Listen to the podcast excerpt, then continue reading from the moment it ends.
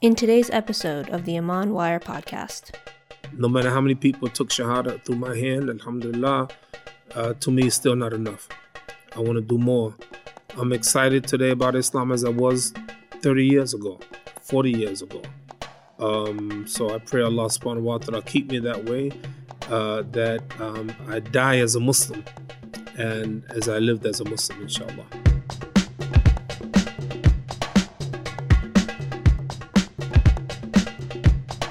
Assalamu alaikum and welcome to the Iman Wire podcast. Salim here with my co-host Ghaydar. Assalamu alaikum. Wa alaikum salam. Salim, how are you? Alhamdulillah, alhamdulillah. And really it's an honor to welcome our guest Imam Siraj Wahhaj. Assalamu alaikum, Imam Siraj. Wa alaikum assalam wa rahmatullah. It is my honor. You don't understand, it's my honor to be with you brothers. You are on the field and you're doing the work, and may Allah subhanahu wa ta'ala bless you. And I am very appreciative of all the good work that you're doing. Alhamdulillah.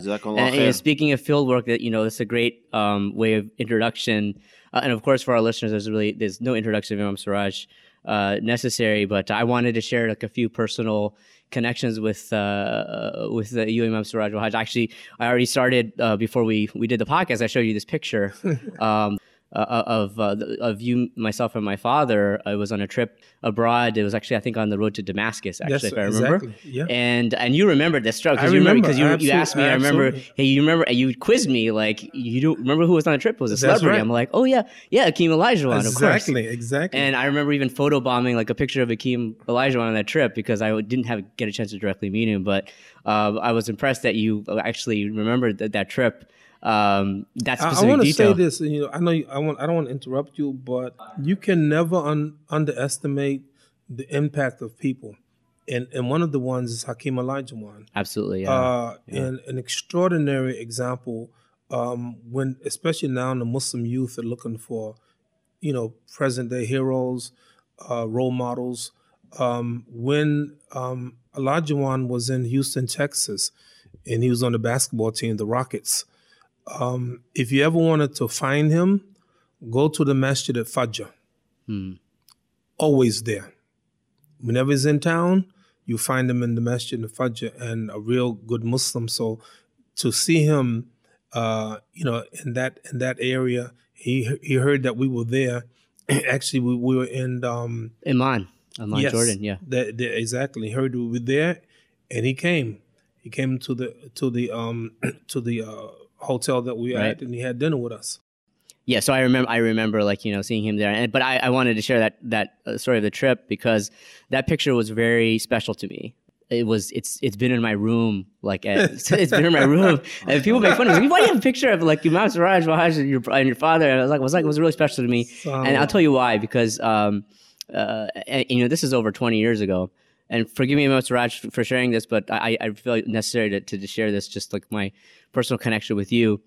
I think like for a lot of people from my generation, that, you were instrumental in a lot of our own paths to the deen. And I'll tell you a story of like actually one of my first memories.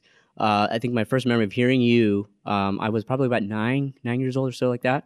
Because I grew up in East Coast, and I used to see you at events after that. But my first interaction, I think, of hearing you, I was probably about 9 years old, and the message that you gave that night was like resonated with me so much that literally that evening, and I was like, I didn't really have an understanding of a lot of things about the deen, right? But I remember, how you remember specific du'a that you make, right? Yeah. Right.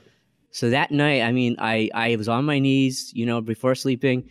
And I literally, I prayed. I was like, oh, on what you had inspired me that night, I said, oh Allah, just let me live another day so I can get my life right. Allah Akbar. And that was like, you planted that seed for me and a lot of people my generation. SubhanAllah. And I would be remiss to not thank you publicly for that. I not told that story to people, but it's something that I feel, and that was a journey for me.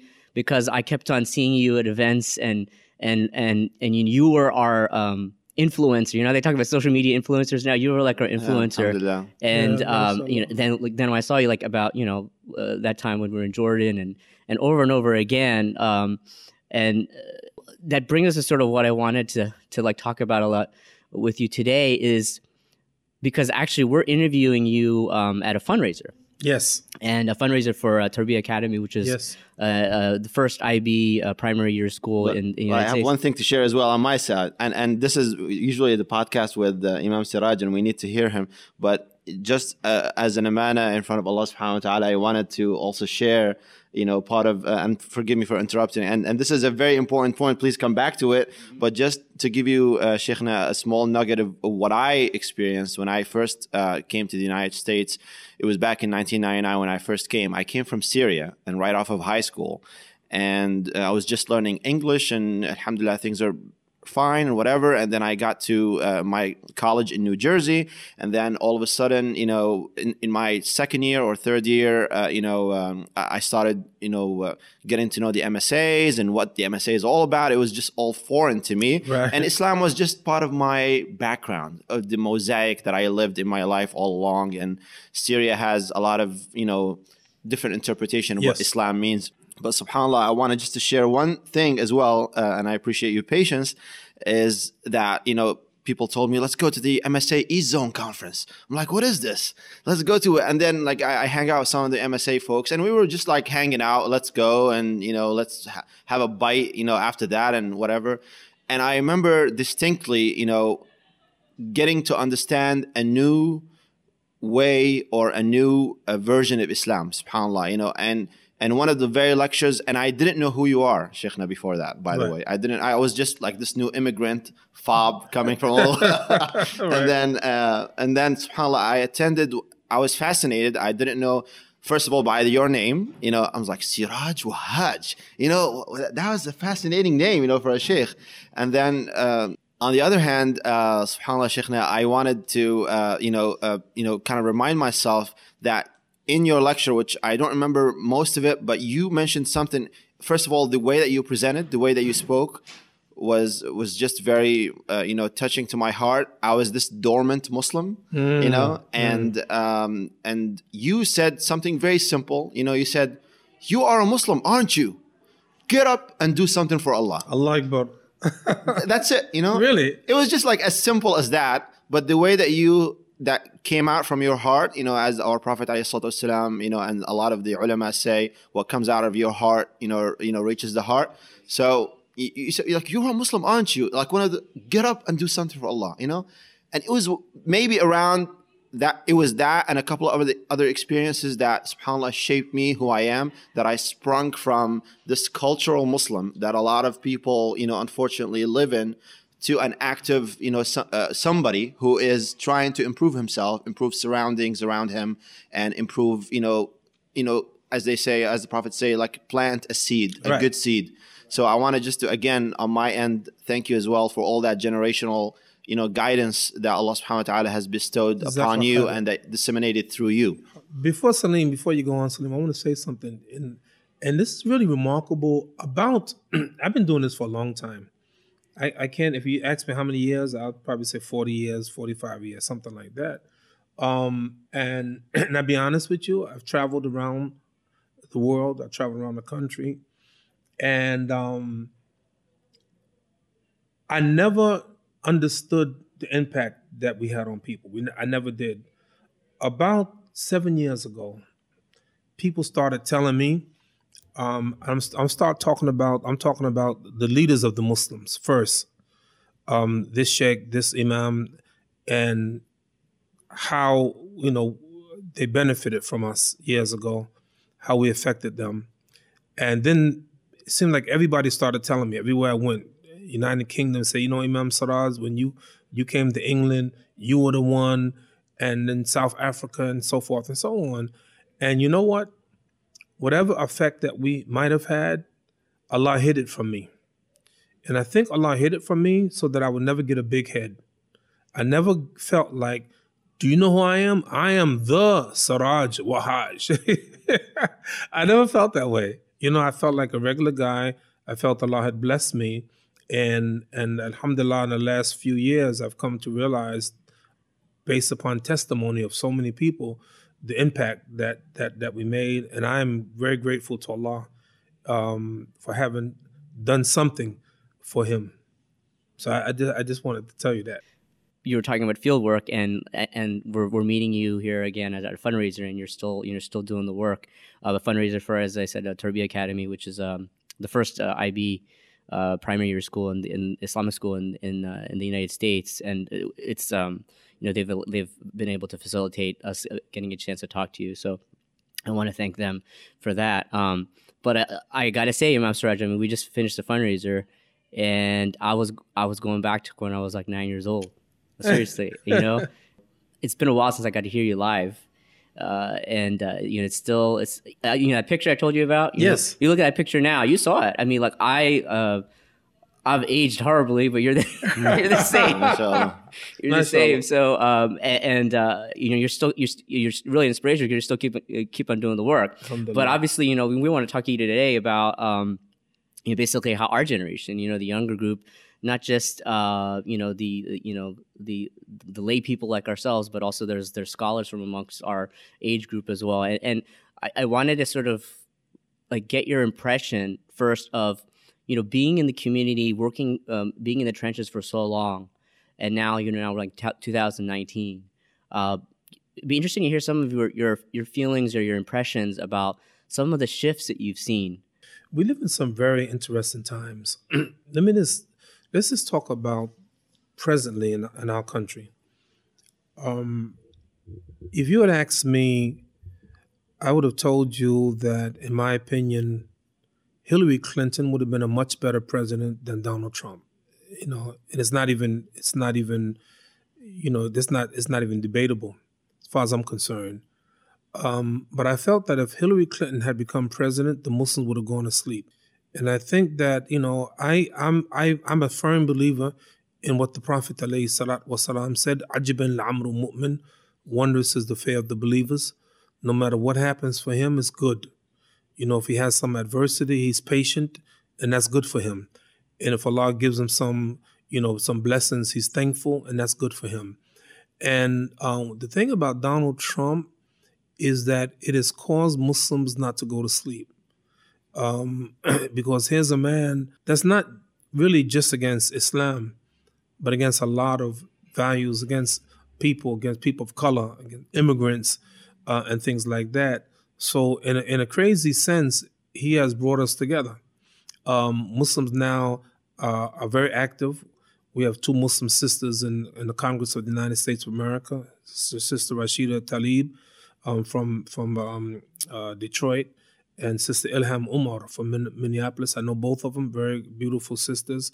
And so you see a lot of Muslims now being engaged, and that's good. It's a trying time. We have more Muslim schools now.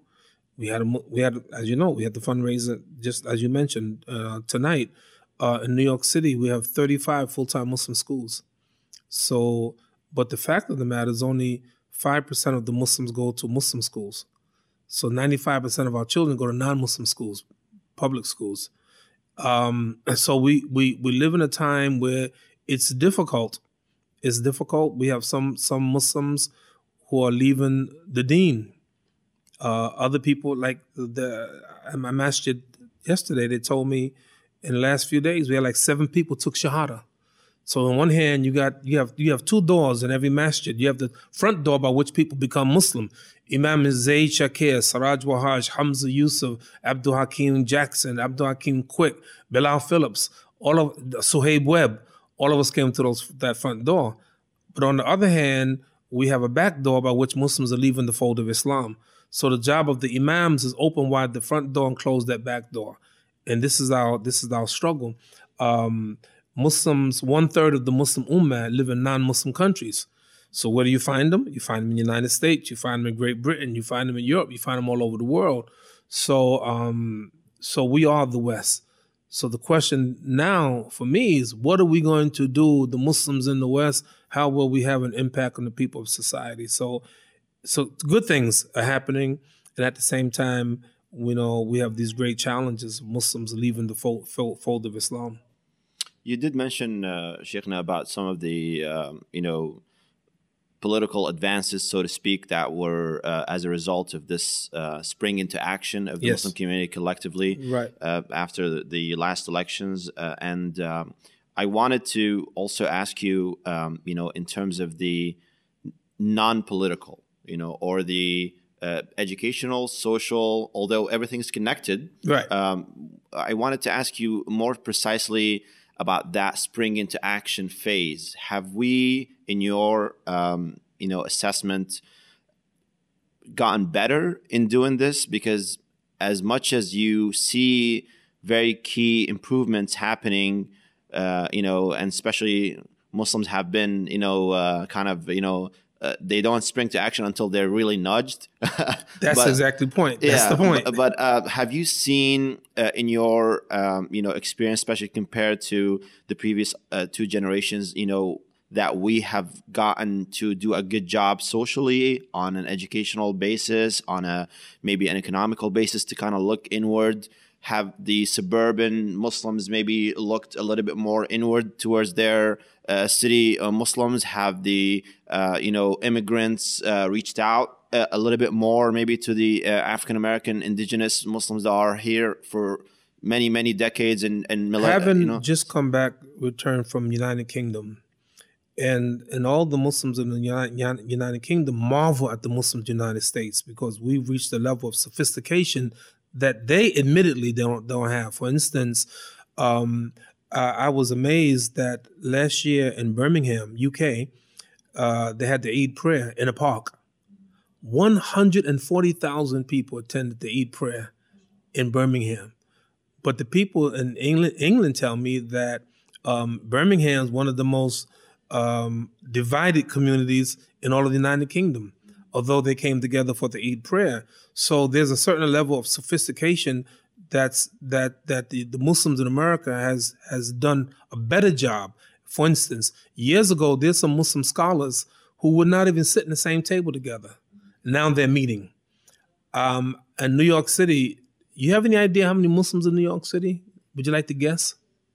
Would you like to guess? Yeah. Just about a year ago, you were guessing about 120, 150,000. Very good. 1,300,000. So you're not that far off, right?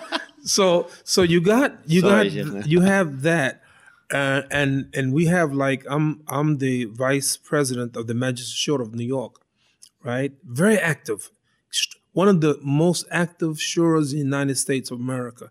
It's a good mixture. African Americans. The president is from Algeria, vice president African American. Our treasurer from Guyana, another Shura member from Bangladesh. So we have a nice mixture. So we get together, and so a lot of those imams who wouldn't sit together in the past now work together. So it's better. It's better socially. Muslims are interacting between the African American Muslims, indigenous Muslims, immigrant Muslims are learning about Black Lives Matter. There's conversations that are happening. So it's a tremendous growth. And to me, things are definitely looking up. How do I know? Because we've done these sessions in universities all throughout America. And we see immigrant Muslims say, oh, now I get it now. I understand now. And it's all about communication. It's all about talking to one another. So we have a lot of that going on. So it's not just, you know, unique to New York City, because New York is... It's all over the country. In my opinion, some areas are more progressive than others. Some get it better, but it's happening. So I'm pleased with the, you know, listen, there's always room for improvement. But in general, Muslims are moving in a good space, in my opinion. That's really refreshing to hear, because actually, I think for a lot of people in our generation, I think like we always look at the negatives, you know, and we tend to focus on the negative. Really? A lot. Oh, yeah, really? Especially when it's social media, right? Because everything's social media. Everything is about calling people out now, you know. So I mean, even among Muslims. Well, unfortunately, it has, you know, I'm not going to say progressively. It has really gotten to a point where, you know, if no matter how much you do for Islam, maybe decades and decades of work, it could be one instance of slip, I've seen that. Yeah. Which is, and it can be a genuine mistake, you know, I've seen that people write you off. And unfortunately, people online are, you know, not very, you know, people usually say behind the keyboard things that they don't usually say when they're meeting you face to face. And it has gotten to lose a lot of that spiritual depth as well in terms of good counsel or good, even good conduct, you know, between us. Yeah, I must admit, there's some of that. There's some of that, but I think that the good outweighs the bad, in my opinion. Inshallah. Do you feel that with the advent of, like, say, social media, with a lot of even like distance learning, a lot of, do you feel that the masajid have suffered in any way? Because there's not, before there was only one game in town in the sense of made by imams. If you wanted to get your Islam, like you there was no other place to go than to go to the masjid and meet the Muslims there and be in that community. But a lot of the trend now is a lot of people even question whether they really need to be attending a masjid. Listen, there's no question that, and I think research will back it up, there are more Muslims outside of the masjid than inside the masjid. That's a given fact, right? I try to deal with what's the reality? What's our reality? Can we reach them? Wherever you find the Muslims, where are the Muslims? Wherever you find the Muslims, you're going to find some there trying to do some good. I don't expect everyone to go to my masjid. I don't expect all the Muslims to go to all the masjids, but I do expect wherever you go, you're going to find Muslims, in the social media. So I may not be as concerned, perhaps, as others. That's just the reality. Wherever you find the Muslims, let there be someone to help them, inshallah, to preserve their deen. Sheikh Yasir, tonight, he talked about the Islamic schools. We have more Islamic schools than we ever had before. But again, we have both. We have people coming into Islam, some Muslim going outside of the Islam. So we do the best that we can.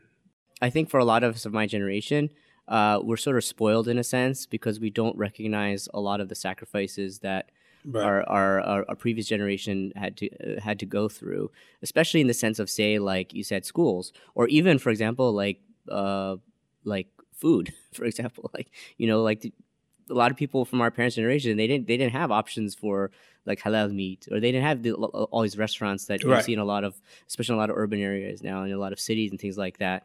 Do you feel that there's an element of, say, entitlement or this sort of spoilage amongst us, our generation? And if so, what are ways that we can mitigate that? It probably is, but probably one of my problems, I'm going to be honest with you, is that I don't know what's going on unless I'm told, like, for instance, by people like you. And I think it's important for your generation to talk to our generation to let us know what's going on. We have in my masjid, we have what's called straight talk.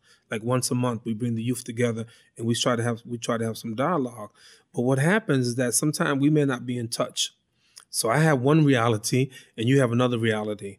And I think it's important for you to do this. We need this kind of conversation, not necessarily in the broadcast, but to talk to from generation to generation, not only cross culture, but cross generation, and have these kind of dialogues. And then it teaches us the reality. Sometimes my secretary is young, and she'll tell me about some of the things that's going on in the community. And I said, wow, I didn't know that. So that's why my view is one way. I'm very positive. I always think about the positive, but there's another world out there that you guys have to help me to learn.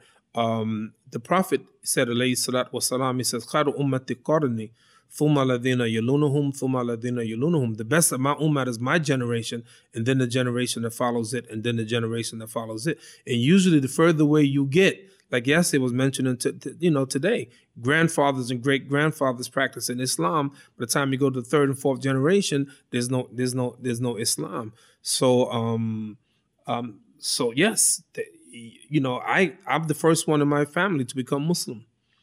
And alhamdulillah, after that, many Muslims, children, grandchildren. But again, the further they get away from my generation, then the more trials they're going to have. Have we been disillusioned with the principles of what we should hold on, based on this many distractions that we see now with the internet and everything that's going on? Have you seen with the younger generation some sort of, kind of, you're not looking at your eyes are not on the ball, your eyes are somewhere else, so to speak?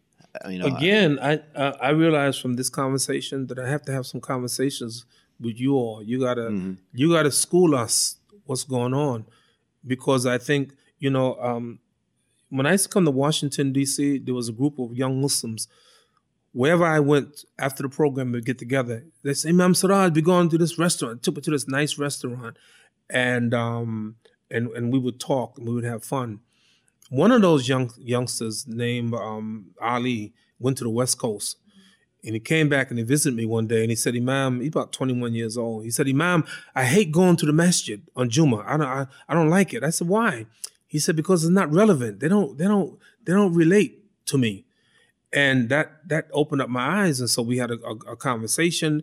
And this is what we need. We need more of that. And I'm saying, I'm expressing it now, because talking to you, it's like, wow, man, I didn't know that. I didn't know that's going on. So there has to be this conversation between us. So I can't begin to solve the problem unless I know what the problem is. Right. So with that in mind, what would you say, Imam Siraj, in terms of, you interact with a lot of Muslim scholars and imams and leaders in the country, you know, who are from, you know, the younger generation or the mid, you know, what are some of the things that you feel that they need to prioritize? Maybe they need to tell me. You see, that's what I don't feel that way. I gotta school these young guys. I don't feel that way. I'm telling you, I'll be honest with you, I don't feel that way. I don't feel like I have to school them on anything. I think that we can talk to one another. Muawiyah, he said, La hakima la du tajiba. There's no real wisdom without experience. So yeah, I got years of experience, but they also have something. And I think that us having, you know, together, talk with the immigrant and the indigenous, the African-American Muslims, Latino Muslims, which one of the greatest, the fastest growing Muslims in America are Latino Muslims. Yeah. So this brother, Mujahid Fletcher from Houston, Texas, really is leading the way for the Latino Muslims in America. So there has to be dialogue all the way around. And it ain't like Imam Siraj's got to get you youngsters and you got to teach you guys. No, I don't feel that way at all. I think all of us have to sit together and have some dialogue. And what one thing has, as a result of this, my conversation with you, I realize I intend to do that now, to talk to more occasionally have meetings, town hall meetings and things like that. So I want to be more educated in what's happening. And, you know, see, you can think about it, man, from week to week, I'm in a different city, a different country. And, you know, when do I get a chance to really sit down and see what's going on? Like we come here tonight, right, to Tarbiya Academy, a fundraiser for a Muslim school. But as I told you, what about the 95% of the Muslim children not going to Muslim school? What's going on? How are they getting along? How are they getting along in the public schools? It's a real issue. So, or to conclude, there's a lot of work to do. Given that you're still going, you know, doing all these, mashallah, all these events and serve as a community, what's kept you grounded? What are your suggestions to Muslims who are, you know, on the front lines, you know, getting involved, a lot of political, social engagement, a lot of these efforts that we're seeing in the masjid, outside the masjid, in the communities? You know, there's a lot of, you know, problems with burnout. There's a lot of problems with short-sightedness, you know, losing perspective on like the long-term vision. What are some of your suggestions to keep grounded and focused? I love Islam. I cannot see myself not practicing Islam. And if you ask me, well, Imam, what kept you grounded? I don't know. I just love Islam. I believe in it. And I've lived it.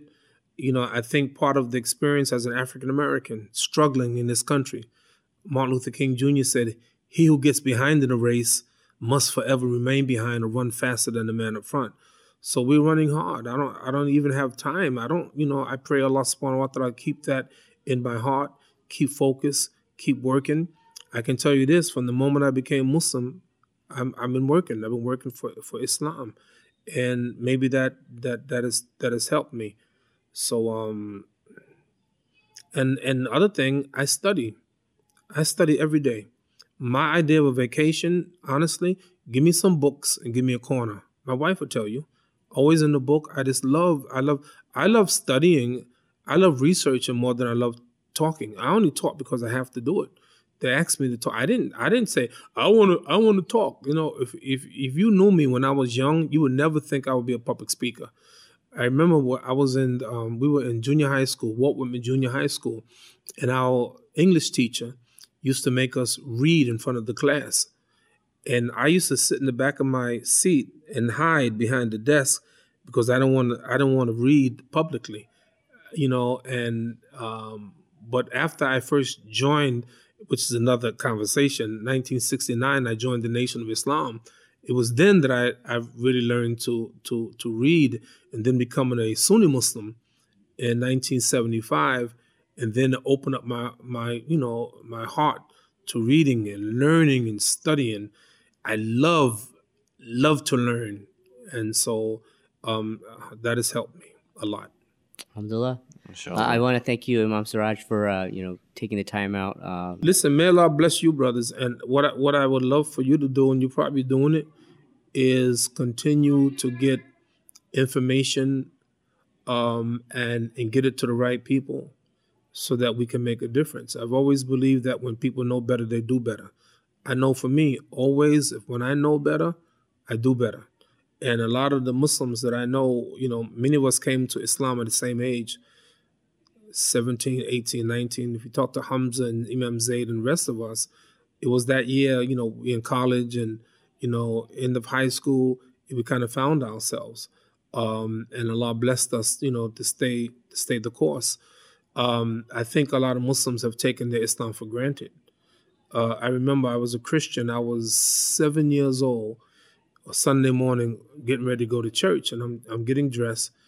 And I told my mother, I was a Baptist Christian. I said, why we got to go to church anyway? So what my mother did, she got a strap, and she hit me a couple of times and said, now you understand why we go to church? I said, yes, ma'am. But I didn't understand it, and she didn't explain to me. So years later, I left the church and went to the masjid. Our children are asking the question, why we got to go to the masjid? I don't understand. Why I got to wear khimar? Why I got to do this? Why I got to go to madrasa? Why I got to go to Muslim school? How come I have to make salat? They're asking the same questions. And I think what happened is that we took the Islam for granted, many of them, born to Muslim parents. I had no one to turn to when I became Muslim. So then, now I'm the first generation of Muslims. I love it. Now my children, they're Muslims, most of them, but they got to find it the way I found it. And because they can't be a Muslim because I'm a Muslim. I used to ask my children, they were young, I said, You want to be Muslim? You sure you want to be Muslim? Yeah, we want to be Muslim. You sure? Yeah. I said, you don't have to be Muslim if you don't want to be. No, we want to be Muslim. So it's again, and I appreciate it. I know what I used to be, and many of our children hadn't experienced the dunya, though some of them are now. So anyway, I make dua for you, brothers. To get the information out to the people, to do your research, so that we can make a difference. Because I always want to make a difference.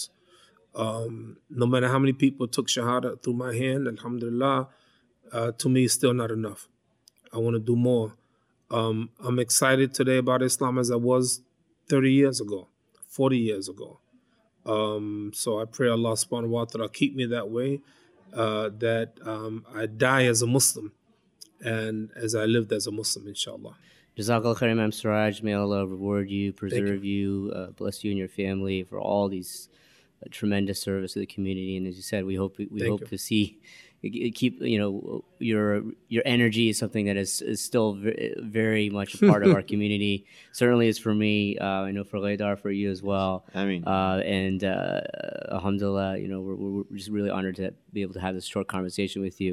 And inshallah, again, hopefully we'll try to catch you again. Inshallah, before you have a 4 a.m. flight the next. Morning. Absolutely. Yeah, absolutely. May Allah bless you, brothers. I do appreciate it. I appreciate you and all the work that you do, and. Help us, the imams, the leaders, the uncles, help us to get into the 21st century. Even if you have to drag us, and some of us you're going to have to drag. SubhanAllah. I mean, this podcast, although it's short, you know, and you mentioned that you wanted to be in a better energy, but your simplicity in delivering the principles, you know, the message is very inspiring to us. And we believe in the barakah, by the way, of having it to sit in front of you. And we believe in the barakah that you carry, mashallah. And we believe in the, you know, subhanAllah, and like Islam is simple, you know, and those who carry it speak to the point. And that is to us, you know, something, and to the listeners, I'm sure, you know, we don't have to speak a lot in terms of the, we don't have to philosophize a lot, you know, about the, about we don't even Islam. Make it unnecessarily more complicated. Right. So we just make it, keep it to the point. And the fact that you mentioned that after 4 years you are as excited about Islam as the first day is something for everybody to reflect upon. And may Allah inshallah make us of those who do reflect and act upon it. Thank you so much. On behalf of Ghaydar and the whole team here, I'd like to thank all our listeners for joining us for another episode. You can always check out our recent episodes on imanwire.com. Give us feedback, send us your feedback, and please subscribe to the podcast, share it with friends and family to get it, all that helps to get it to.